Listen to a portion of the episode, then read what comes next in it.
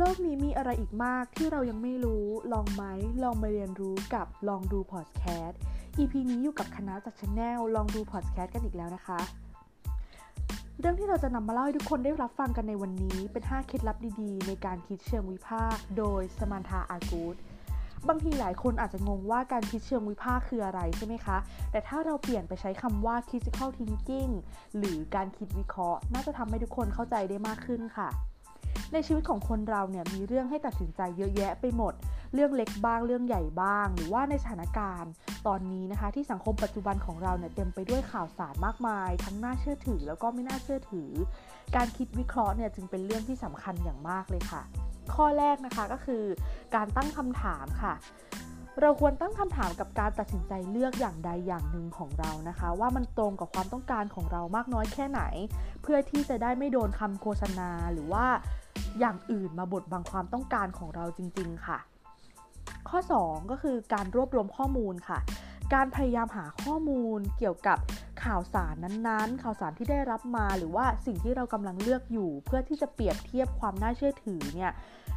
มันก็จะทำให้เราสามารถเลือกสิ่งที่ตรงกับความต้องการ หรือว่าสามารถ วิเคราะห์ข่าวสารที่เราได้รับมาว่ามันถูกต้องจริงๆไหมได้อีกค่ะ ข้อ 3 ก็คือการใช้ข้อมูลนะคะ มันมีหลักๆอยู่ให้เราใช้วิเคราะห์ได้ก็คือ 1. แนวคิดว่าสิ่งนี้เกี่ยวข้องกับอะไรบ้าง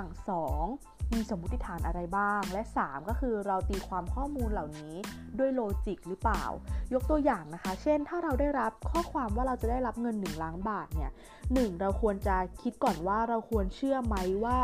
คนส่งพูดความจริง หรือว่าคนส่งมีตัวตนอยู่จริง 2 ก็คือจากหลักฐานเนี่ยมีอะไรบอกเราได้บ้างว่าเราจะได้รับเงินแน่ ๆ ค่ะ ข้อ 4 นะคะ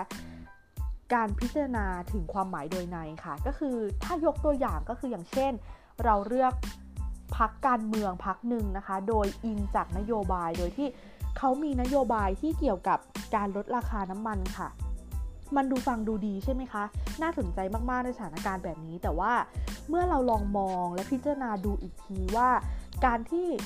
ราคาน้ำมันเนี่ยไม่สามารถจะจำกัดการใช้น้ำมันได้ ผลกระทบที่ตามมาเนี่ยมันก็มีอีกมากเลยค่ะ ไม่ว่าจะเป็นมลภาวะหรืออย่างอื่นอีกมาก เพราะฉะนั้นเนี่ยมันก็คงไม่เหมาะสม แล้วก็เป็นผลกระทบที่ไม่ได้ตั้งใจ แต่ว่าเราควรจะคำนึงถึงให้ดีค่ะ ข้อ